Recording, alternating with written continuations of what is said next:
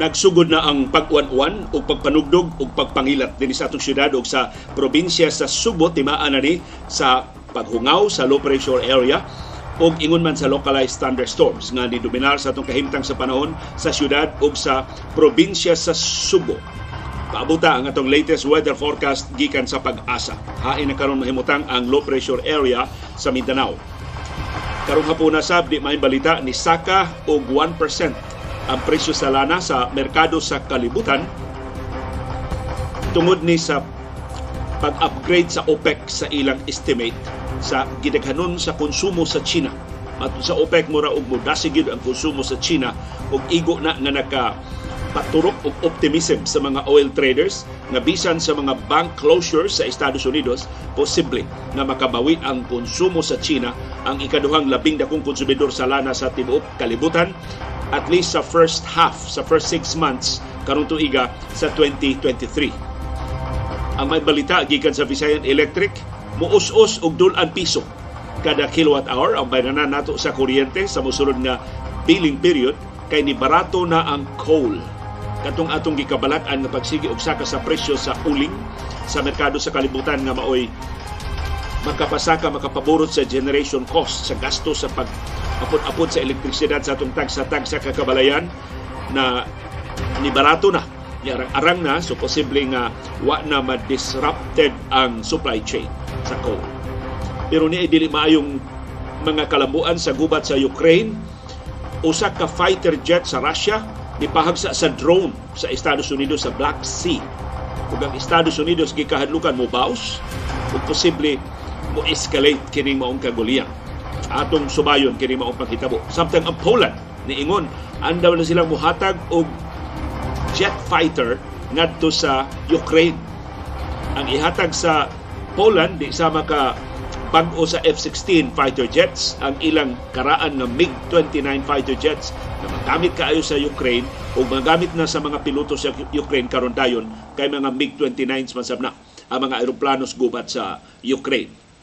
Doon natin latest sa rehistrasyon sa mga SIM cards. Kapin na 45 milyones ka mga SIM cards ang narehistro as of yesterday, March 14. Doon natin update, breakdown sa nakalilain ng mga telcos, kinsay kinadaghanag na rehistro, kinsay kinahinayan sa pagpanglista sa ilang mga subscribers. Samtang ang Commission on Elections ni Balibad, di pa sila ready pagpatuman sa online voters registration unya sa sunod tuig. Sayo na lang ka, no? Makaparehistro na mga botante online. Pero sigun sa COMELEC, makalapas sila sa balaod, kaya ang balaod nagsugo na mo take oath yun personally sa mga buhatan sa COMELEC ang mga botante sa di pa sila marehistro. Samtang na dili maayong resulta sa pagtuon, nagipasugdahan ang University of San Carlos din sa siyudad sa Subo, ang learning loss, ang kawadon sa nakatunan sa mga estudyante tungod sa pandemya sa COVID-19, hilabihan ka grabe ang epekto. Ang math ug ang science grade sa mga bata mo'y hagbong way nakapasar sa mga estudyante sa mga private schools ang average na grado. Munang niingon ang University of San Carlos angayang tamdan sa mga policy makers kining resulta sa ilang pagtuon aron makahibaw asa ta magsugod pagpalambo sa pagtudlo sa mga bata human na disrupted og kapintulo ka tuig tungod sa pandemya sa COVID-19. Ug ang Pilipinas formal na ni apilar sa International Criminal Court nga hunungo na ang investigasyon sa pasangil sa crime sa humanity batok ni kanhi presidente Rodrigo Duterte. O karong hapuna, doon na tayo updates sa National Basketball Association. Sulti ayaw hilog, pakabana ayaw pagluom. Imbitado ka kada hapon sa binayluay nga gawas nun. Sa panahom sa kilom-kilom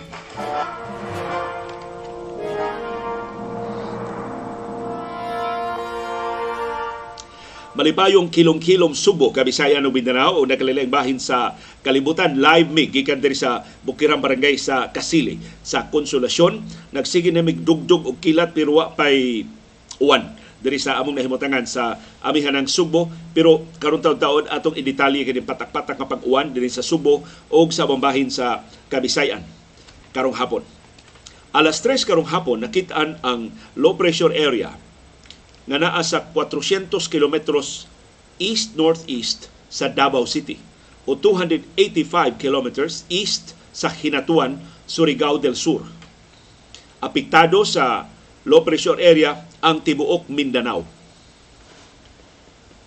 Ang syudad ug ang probinsya sa Subo do na say hinungaw sa low pressure area pero gidominahan gihapon ta sa localized thunderstorms. So kining kombinasyon sa LPA o sa localized thunderstorms mao gibasol sa pag-asa nga hinungdan sa atong patak-patak nga pag-uwan dinhi sa Subo o kasilingan na nato nga mga isla dinhi sa Kabisayan. Alas 4:01 karong hapon dunay rainfall advisory para sa Subo, giuwan ang portion sa Mandawi City, ang southern portion sa Lapu-Lapu City. Alas 3.50 karong kadlawon, giuwan ang Cebu City, ang Liluan, kining amo diring lungsod sa Konsolasyon, pero wa moabot diri sa among bukirang barangay sa Kasili, o sa siyudad sa Mandawi, Compostela, Danau City, portion sa Katmon, sa amin ng Subo. Alas 2.23 karong hapon, giuwan sab ang Subo, pero dito na sa upat ka lungsod sa isla sa Camotes. Kuan ni hit kayong uwan, no? Mura og kining localized gyud kaayo ang pag-uwan-uwan. Giuwan sab ang Leyte sa Isabel, portion sa Baybay City. Giuwan sab sa MacArthur, sa Merida, Ormoc City, Albuera, Borawin, La Paz ug Mayorga. Tikinitanan sa Leyte. Alauna 58 karong hapon, giuwan dinhi sa Subo, sa Moalboal, Badian, Alcantara ug Ronda. Ala 1.43 karong hapon giuwan sa Leyte, sa Tolosa, Tanawan, Palo, Santa Fe, Alang-alang, Pastrana, Tabon-Tabon, Dagami, San Miguel, Barugo, Tunga, Haro ug Babatngon. Ingon man giuwan sa bang Eastern Samar, naglakip sa Arteche, San Policarpio, Oras, Jipapalad, Maslog, Can Avid, Dolores ug Taft. Giuwan sab ang Samar Province, ang Sumarraga, Daram, Talalora, Villarreal, Santa Rita, Basay ug Marabot. Giingnan ko og taga Basay. Ang pronunciation na naliyo Basay, dili Basay. So Basay, Samar. Alauna 29 karong hapon giuwan sab sa Bohol, sa Dawis ug sa Panglao. Alauna 2 karong hapon giuwan ang Leyte, Babatngon, Tacloban City, ingon man giuwan ang Eastern Samar sa Arteche, San Policarpio, Oras, Dolores, Can Avid, Taft ug Sulan. Giuwan sab ang Samar sa Daram, Sumarraga, Villarreal, Santa Rita, Basay, Pinabakdaw ug Talalora. Talalora. Giuwan sab alas 12.54 ganinang udto ang Bohol, ang Tagbilaran City, ang Corelia, Baclayon, Alborquerque. Alas 12.41 ganinang udto, giiwan sab ang Bohol sa Alborquerque, Luway, Lila, Lubok ug Sikatuna. Alas 12.25 ganinang udto, giiwan ang Bohol sa Lubok, Sikatuna, Sibilia, Bilar ug Valencia. Alas 12.14 ganinang udto giiwan ang Bohol gihapon, Dimiao, Sibilia, Valencia, Duero ug Garcia Hernandez. Alas 12.02 dayon yung utong totok. Or pipila lang duha ka gutlo humas utong totok giuwan ang Bohol. Ang Garcia Hernandez Kandihay Sagbayan Bilar ug Hagna. Unsa inyong kahimtang sa panahon ibutang palihog sa atong comment box kay nagtan-aw na turon si retired pag-asa Vice Director Oscar Tabada niundang ang uwan ingon ni Merla Michael murag naa ni sa tisa alas 4.15 kaganinang hapon. Ni undang unong uwan diha sa Tisa.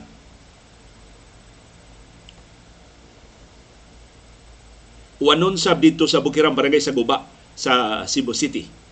Nagsugod din kunong uwan sa Tisa alas 2.22. Nindot ni atong mga viewers, ilag yung ihatag ang mga oras sa pagsugod o pagtapos sa uwan.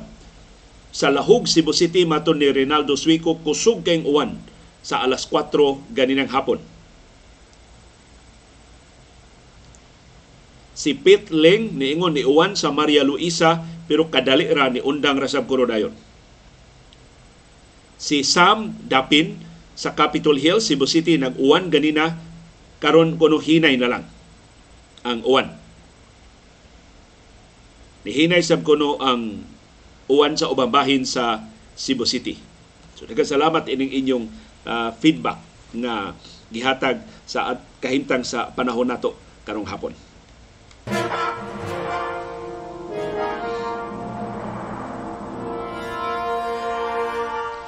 Ang di maayong balita mao ang pagsaka sa presyo sa lana og kapin usa ka porsyento sa unang mga oras sa trading karong adlong Miyerkules. Naka-recover gikan sa dako kay tibugsok sa presyo sa lana kagahapon nga niabot sa 3-month low.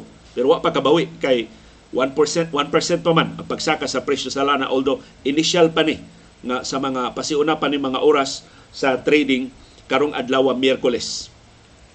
Ang rason ining pag-recover sa presyo sa lana mao ang forecast sa OPEC sa mas dako nga konsumo sa lana sa China.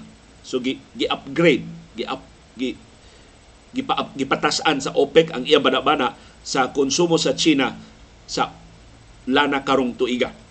Tungod ini, nadasig ang mga oil traders nga hingpit na gyud makabawi ang China sa pagpanira nila sa niaging kapin sa tulo ka tuig og musulbong na ang konsumo sa lana sa China nga mo'y ikaduha nga labing dako nga konsumidor sa lana sa tibok kalibutan next only to the United States og madasig ang ekonomiya, matakdan ang ubang kanasuran, musamot pagsulbong ang kalibutanon nga konsumo sa lana.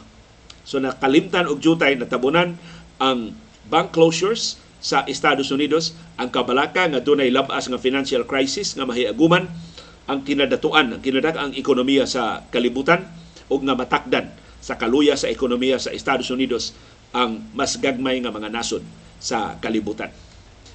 Ang isumpay nato ang maing balita gikan sa Visayan Electric. Matod sa Visayan Electric, ilang ipatuman ang 94 centavos nga laslas sa ilang bayranan atol sa billing period sa Marso o sa Abril karong tuiga. Susunod nato nga bayranan sa Visayan Electric laslasan og 90 4 centavos ang kada kilowatt hour.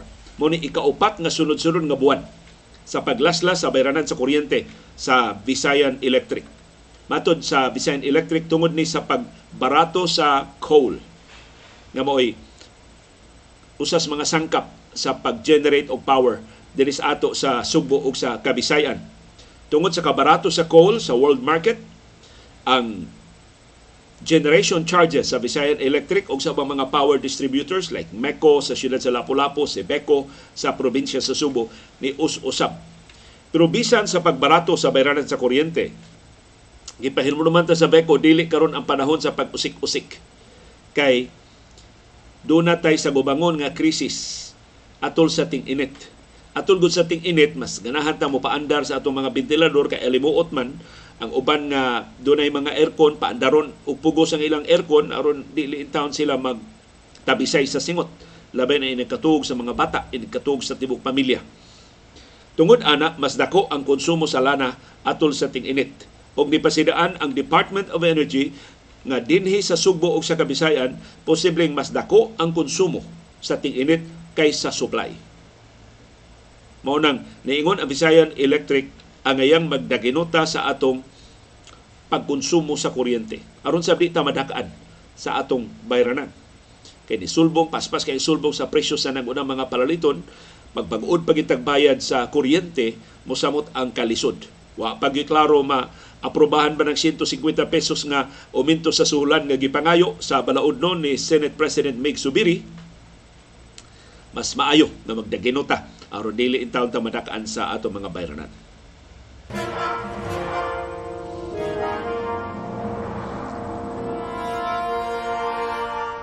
Ni ay hulga sa escalation sa gubat sa Ukraine na posibleng manakod ni sa Estados Unidos o sa Russia nga maapil ng Estados Unidos ining gubata. Kay ambot unsay nasus bakukang ining piloto sa usa ka Russian fighter jet. Iyang gitirahan ang propeller sa US drone na iyang gika-enkwentro ibabaw sa Black Sea. Kay naigo man ang propeller sa drone, napugos ang American forces sa pagpatugpa sa drone ngadto sa Black Sea. Ang Russia niingon nga wa nila iga ang drone. Matod sa Russia, nikalit lang kunog maniobra ang drone hangtod nga nihagsa sa Black Sea. Human nagkaengkwentro sa Russian fighter jets nga nisuway pagbadlong nila pagpaduol sa Crimea. So ilang gipasangilan nga ang drone sa Estados Unidos nilapas sa teritoryo sa Crimea. Mao ni labing unang higayon sukad sa Cold War nga ang aeroplano sa Estados Unidos bisan drone ra ni wa ni piloto gipahagsa sa enkwentro sa usa ka fighter jet sa Russia. Matod sa US State Department, kalapasan ni sa international law. Gipatawag dayon sa Estados Unidos ang Russian ambassador aron pagpasaka og diplomatic protest. Duha ka Russian Su-27 fighter jets mo'y naka-intercept aning drone nagikatahong diha ra maglupad-lupad sa international airspace. Matod sa Estados Unidos, usa sa mga Russian fighter jets ni igo sa propeller sa MQ-9 nga drone. Mo'y hinungdan na pugos ang mga nag-operate sa drone pagpatugpa sa international waters. Sa wa pa ni mahitabo, ang Su-27 fighter jet ni bukbuk pagyud og fuel sa MQ-9 nga drone. So gibinastusan ba ang drone ba gibubuan og fuel? Sa wa pa nila pa hagsaa.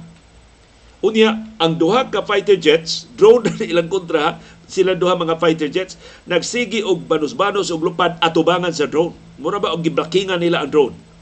Gihulagway sa Estados Unidos nga reckless, environmentally unsound ug unprofessional ang manner sa duha ka piloto sa Russia.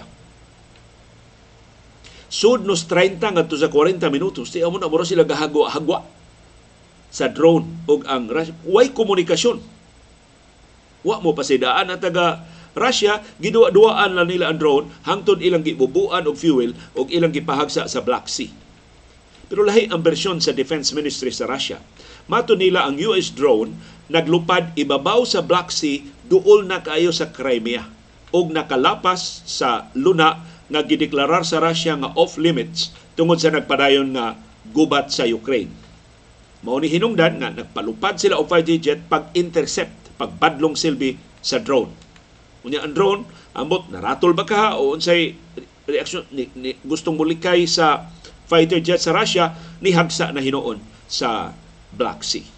Ato tan-aon, makumbinser ba ang Estados Unidos sa explanation sa Russia o moingon ba ang Estados Unidos nganong giapil-apil man mininyo mobaws ra bagyod ang Estados Unidos sa mga insidente nga ingon ini. Kay musuod mga amor propio ini. Napahagsa ang imong drone, way buhaton ng Estados Unidos, magnislit si Russian President Vladimir Putin nga ni kakak si US President Joe Biden. Patas anay ni sa fried rice ang mahitabo og hinaot patigbabaw o mas bugnaw nga mga o kay kon ang Estados Unidos ug ang Russia maunay magkaaway tungod lang ining maong single incident di ibabaw sa Black Sea ang tibuok kalibutan mo'y mukuray sa kahadlok unsay dangatan kung ang duha ka superpowers nga mo'y kinadaghanan og mga armas nuklear magkagubat na simbako.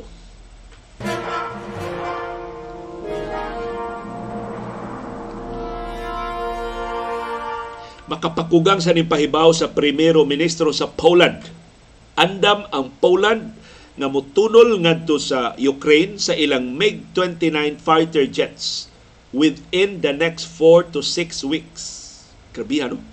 Sud sa musunod nga usa ka buwan, mahimong ihatod na sa Poland ang ilang MiG-29 fighter jet ngadto sa Ukraine o magamit na sa Ukraine sa pagkigubat batok sa Russia. Ang mga leader sa Poland nisulti na sa niaging simana nga ang pagpada nila o mga warplanes ngadto sa Ukraine kinahanglan hinog pagtugot sa European Union or kung abagan sila sa ubang mga sakop sa EU. So ni pasalig ang Poland, di sila magbuot-buot. Pero kini pahibaw sa Poland, wa nila klaruha kung magbuot-buot ba sila, mag-agad ba sila sa European Union, pero ready na sila nga muhatag sa MiG-29 fighter jet ngadto sa Ukraine within the next 4 to 6 weeks. Gawa sa Poland ang Slovakia nideklarar sab sa ilang kaandam paghatag og MiG-29 fighter jets ngadto sa Poland. Og ang duha ka nasod, ang Poland ug ang Slovakia, niauhag sa ubang mga nasod sa European Union pagkuyog nila paghatod sa ilang mga aeroplanos gubat ngadto sa Ukraine. Si Polish Prime Minister Mateusz Morawiecki niingon nga ang Warsaw, ang uluhan sa Poland, mahimo nang mopada sa ilang MiG-29s. Pero wa niya klaruha kung magkinahanglan mo patugot sa European Union o magbuot-buot lang ang Poland o Slovakia pagpadana sa ilang mga aeroplano sa gubat ngadto sa Ukraine. unsay bintaha nga ang MiG-29 mo ipada sa Poland ug Slo- ug Slovakia wa na makinahanglan og training ang mga piloto sa Ukraine kay MiG-29 naman sab karon ang ilang gigamit so daghang piloto sa Ukraine kamao na dayon nga mo manyu mo muda mo pilot ining mga MiG-29 fighter jets. Lahi ang mas moderno nga F-16 nga fighter jets kay wa man kasuway ana mga piloto sa Ukraine. So kinahan pa silang bansayon dito sa Estados Unidos o sa ilang training base diha sa Germany. So kung madayon ni nga ang Poland mo padana og mga MiG-29 fighter jets ngadto sa Ukraine, mahimong gamiton dayon sa Ukraine pagkasunod adlaw dayon. Ang Poland ni gamit aning MiG-29 fighter jet sukad sa 1989. Doon na sila 28 ka mga MiG-29s. Pero karaan naman gud ni ang mga, mga fighter jets. Pero mapuslano ni para sa mga nasod sama sa Ukraine. sama nato nga di pa maka-afford ining mas moderno nga mas mahalon nga mga fighter jets. Pero ang Poland gusto na nga mo hatag ining ilang MiG-29 kay ilan na ning hinay-hinay nga giilisan sa mga F-16s sa Estados Unidos o sa fighter jet sa South Korea ang FA-50. Namalit na sab sila og F-35 fighter jets gikan sa Estados Unidos. Dato man sa guning Poland. So makapaghatag siya og mga eroplanong igugubat. Plus ang Poland lagi naa sa Ukraine ug sa Russia. Kung sa'y mahitabo aning gubata ang Poland, mo'y una nga maigo.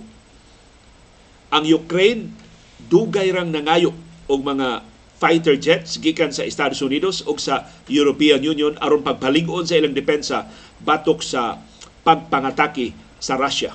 Pero wa pay timaan kung ang Estados Unidos ug ang United Kingdom muuyo na ba Musunod ba ining gihimo sa Poland o sa Slovakia sa pagpadayag sa ilang kaandam, pagpadana sa ilang mga fighter jets ngadto sa Ukraine?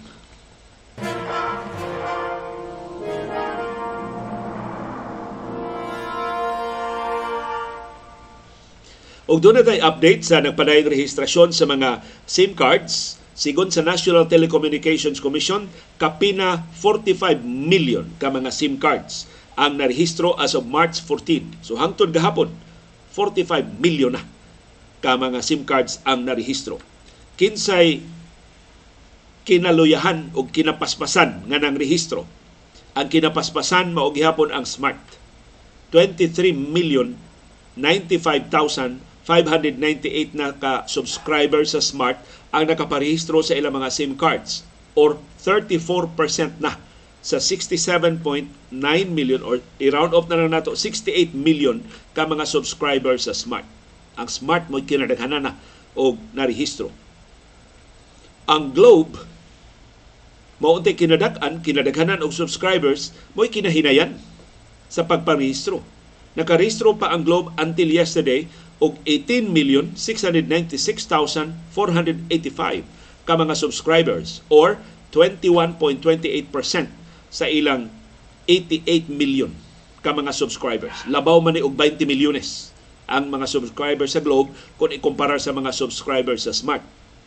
Ang Globe na labuan sa kapaspas sa rehistrasyon sa Dito Telecommunity.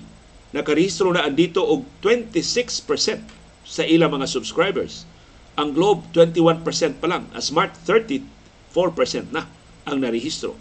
Ang latest na rehistro sa Globe ni abot na og 3,411,421 or 26% sa ilang kinatibuk-ang subscribers base nga 13,108,103. So doon na diferensya ang Globe og ni matuod ana ang ato mga viewers nga mga subscribers sa Globe mas lisod ang pagparehistro sa ilang mga SIM card sa Globe kaysa ilang masayon nga pagparehistro sa dito o sa Smart sa mga subscribers nga nagkupot og mga SIM card sa nakalilain nga mga telcos.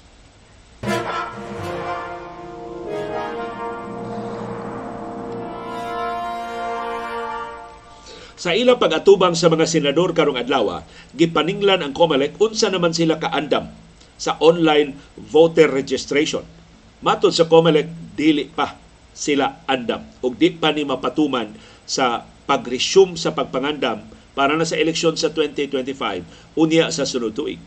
Kay tibok tuig karon 2023 mahigot man ang COMELEC sa pagduma sa eleksyon sa barangay ug sangguniang kabataan ug kung maaprubahan madayon madungan ang eleksyon sa mga delegado sa Constitutional Convention.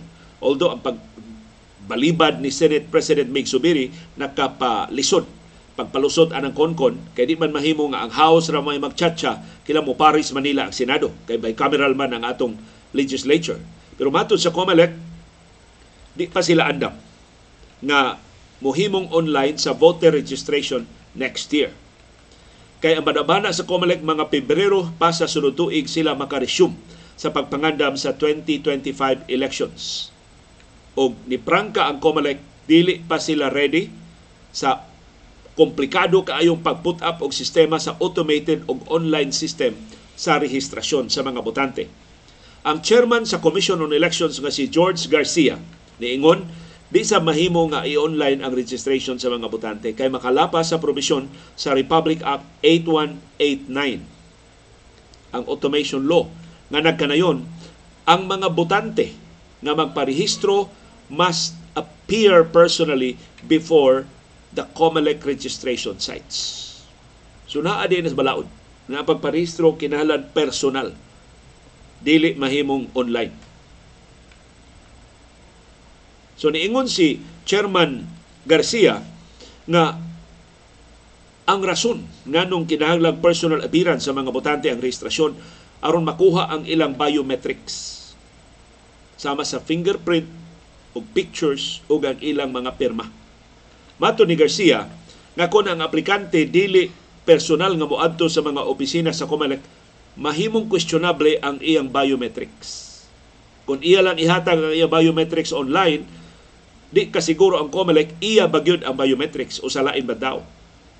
Pero bisan pa ini, matod sa chairman sa COMELEC, tun-an nila mahimo ba nga ang biometrics sa mga botante nga naa karon sa PhilSys sa atong pagparehistro sa atong national ID i-share sa PhilSys o sa Philippine Statistics Authority ngadto sa COMELEC ug mao na gamiton sa COMELEC. So masiguro na kay ang national ID proof man of identity. Masiguro na nga mao nang tawhana, mao nang iyangan, mao nang iyang naong, mao nang iyang perma, mao nang iyang fingerprints. So ningon ang COMELEC mahimo ra gyud pero kilang usbon una ang balaod. Niingon si Garcia, bisan pa kun ang biometrics sa Philippine Statistics Authority mao na gamiton sa COMELEC kinahanglan gihapon og personal appearance ang mga botante kay kinahanglan sila mo take oath personally at tubangan sa mga registration officers sa Commission on Elections. Pero niingon si Garcia, kay ni-insister man ang mga senador, ko tun-in na, na ninyo aron nga dili na ta magkayamukat sa registrasyon, mahimo na lang makaparehistro online ang mga botante sama sa gihimo sa ubang kanasuran So ningon si Garcia, sige, kung di yun mausab ni Balaura, nga kinahanglan sila mo take oath, atong tunan, mahimo ba lang nga mo take oath sila online. So, watubang lang sa camera, manumpa ka atubangan sa registration officer sa COMELEC, makalusot ba na. Pero tunan pa kuno sa Commission on Elections, pero apiki na ang panahon, posible liwas na sa eleksyon sa 2025 mapatuman kung feasible man kung within sa mga gibutan sa balaod ang online voter registration.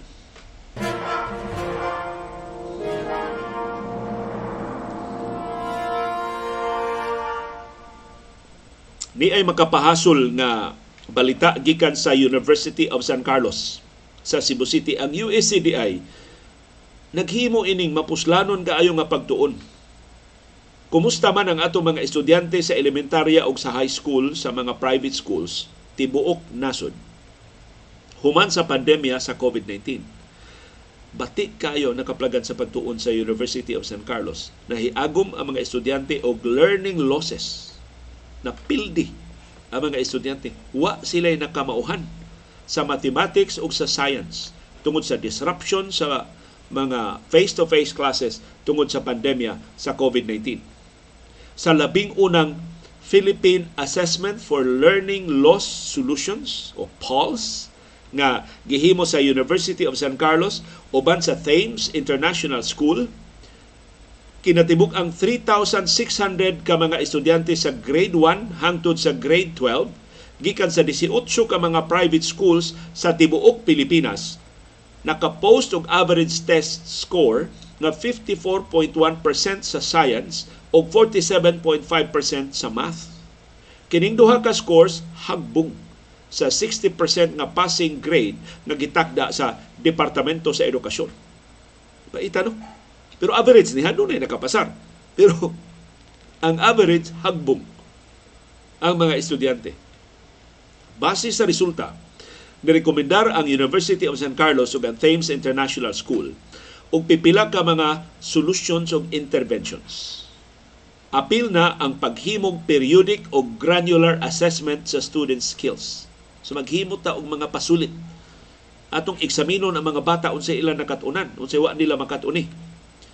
Mulusad og remediation programs ginamit ang bag-o mga teknolohiya sama sa TV ug online support maghimo sab og teacher upskilling tudloag bag-ong mga katakos aron masuhito sa ma- bag-ong mga teknolohiya aron mahimong mas laktod ang pagtuon sa mga bata. Sus ang chat GPT oh, gigamit na sa pipila ka mga eskwelahan dito sa Estados Unidos. Ang feedback sa mga magtutudlo sa mga bata na himong masayon ang ilang pagkaton. Tutor recruitment of training. So, bansay-bansayon ang mga magtutudlo aron mahimong mas takos sa pagduma sa ilang mga bata ug mag-recruit og mas maayo pa gyud nga mga magtutudlo. Ilgiga ini pagtuon ha sa University of San Carlos. Ang angay untang mohimo ini ang atong gobyerno. Mas maayo pa ang USC ug ang Thames. Nakahuna-huna pa sila ini. Ug karon na basis. Finally, ang Departamento sa Edukasyon kana kon interesado si Education Secretary Sara Duterte Carpio pagpalambo sa atong sistema sa edukasyon para sa pagmugna og mga interventions, paghimo og mga sulbad sa problema. Ang presidente sa University of San Carlos sa Cebu City nga si Father Narciso Silian Jr. niingon nga kon ang learning losses dili dayon masulbad sa Pilipinas sa labing dali nga panahon mo resulta og lapad kaayo nga productivity losses o dako kaayo nga economic consequences Kay ang kalidad sa atong mga graduado mo resulta sa paghagsa sa atong mga industriya. Kining pagtuon sa University of San Carlos usa ni ka online academic assessment tool nga giumol sa USC pagsukod sa kalapad sa learning loss nga nahiaguman sa Pilipinas sa pagpanira sa mga eskwelahan tungod sa pandemya. Ang nationwide nga assessment gihimo sa last quarter sa 2022. Gibase sa labing essential nga learning competencies sa science, mathematics ug English. Kini tulo lang ka subjects mao gisuwayan. Ang mga estudyante giauhag sa pagtubag og 75 multiple choice questions para sa English, para sa math ug para sa science sa ilang mga previous grade levels. So dili ang ilang grado in 2022 ang ilang previous nga grado sa dihang giseraduan pa ang mga eskwelahan. Ang mga resulta nagpakita na ang average assessment scores sa mga bata ni us-us samtang nagkadako ang ilang grado. Sus, makapaalarma ni nga findings ha? Sa ato pa, mas grabe ang epekto ngadto sa mga bata samtang magkadako ang ilang grado gikan sa grade 4 hangtod sa grade 12.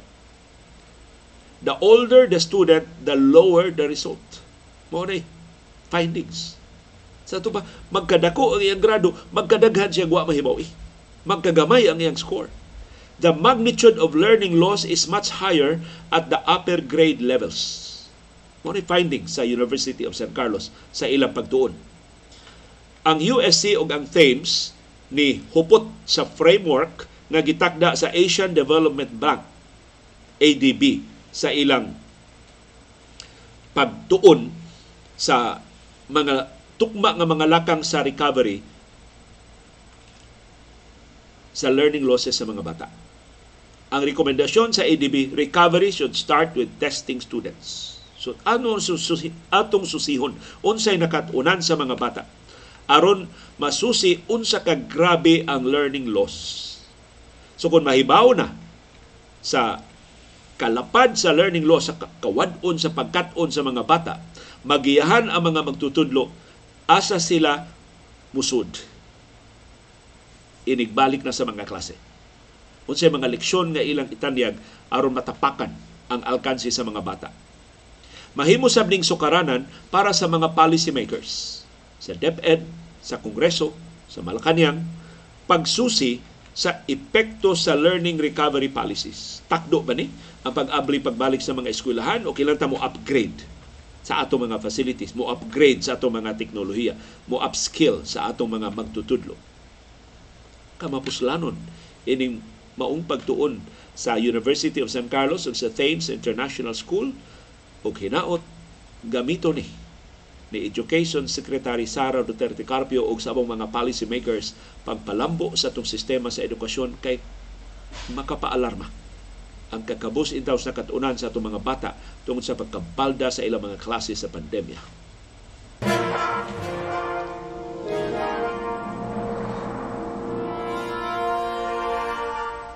Doon na tayo update sa nagpadayong investigasyon sa bangis nga pagpatay ni Gobernador Roel Digamo sa Negros Oriental kansang patanglawas ilubong na ugma sa iyang lungsod nga natawhan sa Siaton sa Negros Oriental. Matod sa kapulisan na ilhana kadtong suspitsado sa pagpatay ni Digamo nga napatay sab sa kapulisan o kasundaluhan kay gipasagilang ni Sukol samtang nagtago sa plantasyon sa Bayawan City pipila lang ka oras human sa kamatayo ni Digamo namatay man tos digamo og mga alas 11 kini siya napatay alas 11 sa udto napatay ni siya alas 9 gabi sa samang adlaw. Nya sukad Marso 4 wa gyud siya mailhi until today. Matod sa Philippine National Police finally ilang na ilhan kining suspect nga nisukol nila o maong hinungdan nga ilang napatay pero dugay nga nailhan kay wa gini claim sa pateng lawas siya mao si Arnel Labradilla si Labradilla gikatawong kanhi sakop sa New People's Army. Natingali ni apil na sa armadong mga tao sa ilang illegal nga mga kalihukan diha sa Negros Oriental. So mo na ang kangilngig adtong komposisyon sa armadong grupo kung tinuod nga sila'y nagplano o nagpatuman sa pagpatay ni Roel Digamo, kanhi mga sundao o kanhi mga rebeldeng komunista unsay naka unity sab ni. Nagka-unite ang mga kani sundao mga kani rebelde tungod sa saad sa kwarta. Nga hangtod karon wa pagyoy gihisgutan nga kantidad ang Philippine National Police nga makapakugang. Usa nis mga basic. Nga murisgo man ka labi na kuno mo'y klaro nga plano asa mo iskapo kung dili dako ang bayad pila man ka milyon ang gisaad nga bayad ngadto ining armadong mga tao Sigon sa kapolisan, wa pa kuno nila makuha ang kantidad kay ang bagman, ang in charge sa pagbayad sa armado mga tao, wa pa kuno madakpi at large pa.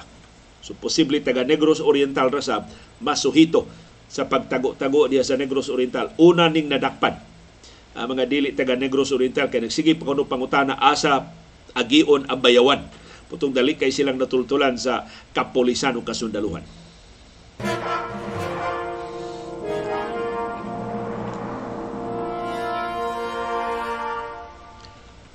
Sigon ni Joshua Baclayon Sr. sa siyudad sa Danau, kung maunay na hitabo sa private schools, mas grabe pa gyud sa public schools. Tinuod na Mr. Baclayon, nung hinaot nga ang DepEd lagi mo man untay mohimo ani ambot kini si Education Secretary Sara Duterte Carpio sige man lang siya og press release sige lang pagarpan lang wa gitay nahimong na nakita niya mo nakasabot ba ni siya trabaho ganahan ba ni siya mo trabaho isip education secretary magsige man hinupang hilabot sa mga dili iya ang iya hinong gibuhaton wa maatiman may pang University of San Carlos nihimo pa ining maong pagtuon ang Philippine government formal na niauhag sa International Criminal Court Appeals Chamber pagsuspenso sa ilang investigasyon sa laktod nga pinatianay sa kampanya batok sa ilegal nga druga sa Pilipinas sa administrasyon ni kanhi presidente Rodrigo Duterte.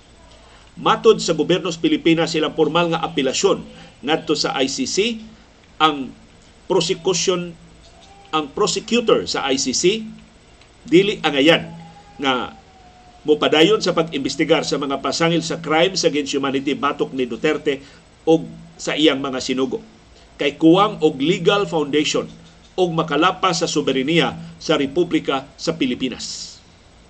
Ni angkon sa Pilipinas nga ang ICC wa nay jurisdiksyon sa Pilipinas.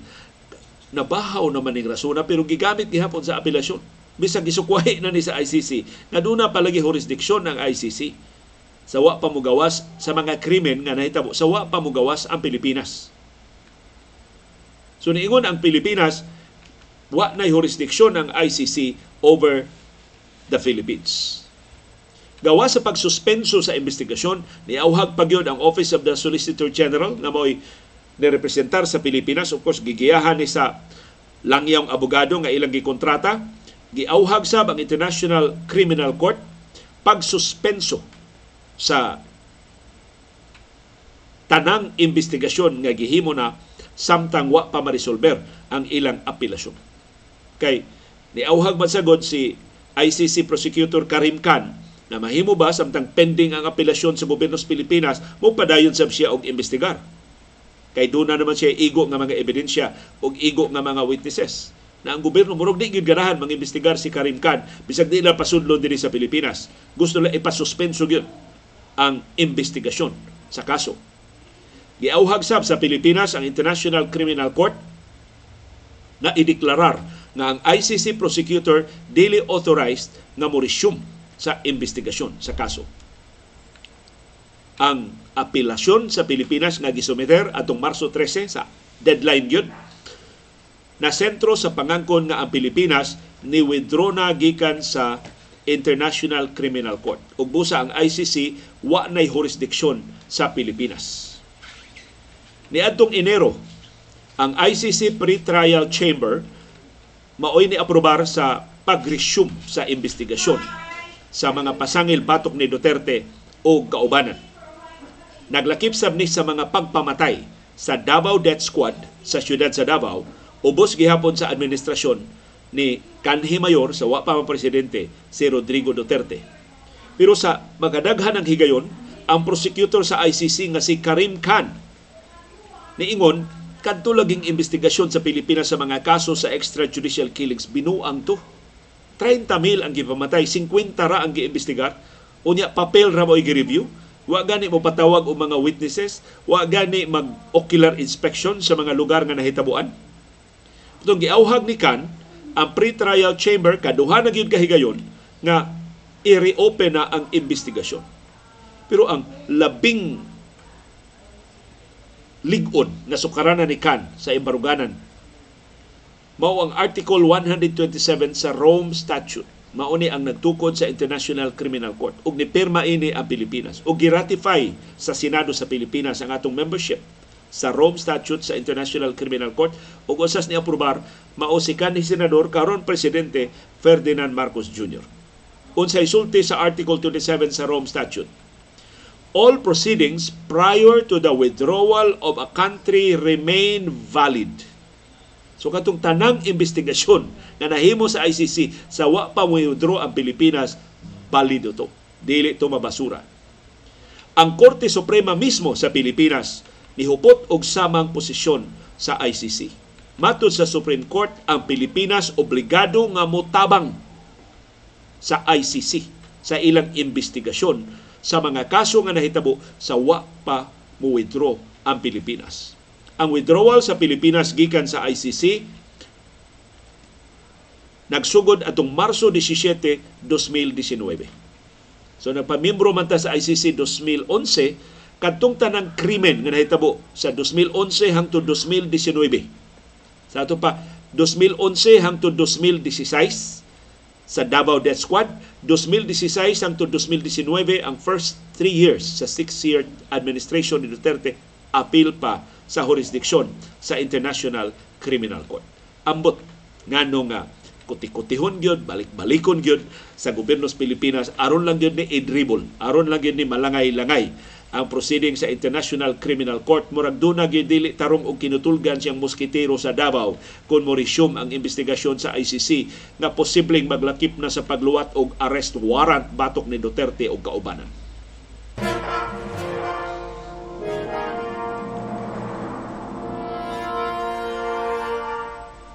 Og yan ang resulta sa mga duwa sa National Basketball Association karong adlaw ang Washington Wizards nidaog batok sa Detroit Pistons 117-97 ang Cleveland Cavaliers nidaog batok sa Charlotte Hornets 120-104 ang Toronto Raptors nidaog batok sa Denver Nuggets 125-110 upset ni ang Nuggets mo best team sa Western Conference.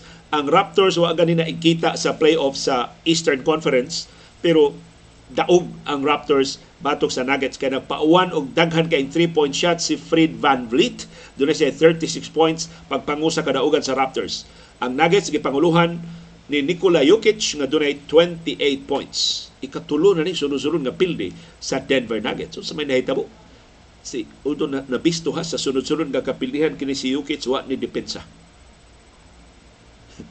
Si Jokic kuno mo sila pamatid og bola kung maapiki na ang iyang depensa Muna siya kinadaghanag violation sa NBA sa pagpamatid og bola. Mo nin wa lagi perfecto. Ngilngig kayo triple-double si Jokic, may kay mo shoot, may kay mo rebound, may kay mo assist. Di lang maayo mo gwardya. Sa laing duwa, ang Los Angeles Lakers ni daog batok sa New Orleans Pelicans 123-108 na ninuod si Anthony Davis kay kining Pelicans mo ni kanhin niya team nga wa gid siya suportahin mo itong napugos siyang balhin sa Lakers. Si Davis doon ay 35 points. No, kabawi na si Davis human sa sunod-sunod nila nga pagkapildi sa Lakers nga perti niyang luyaha. Samtang si Malik Beasley mo nitabang ni Davis doon siya 24 points o si D'Angelo Russell ni puno og 17 points para sa Lakers. O ang Lakers sa usa ka pamilok nakasud na sa playoffs sa Western Conference. Ang San Antonio Spurs nidaog batok sa Orlando Magic 132-114.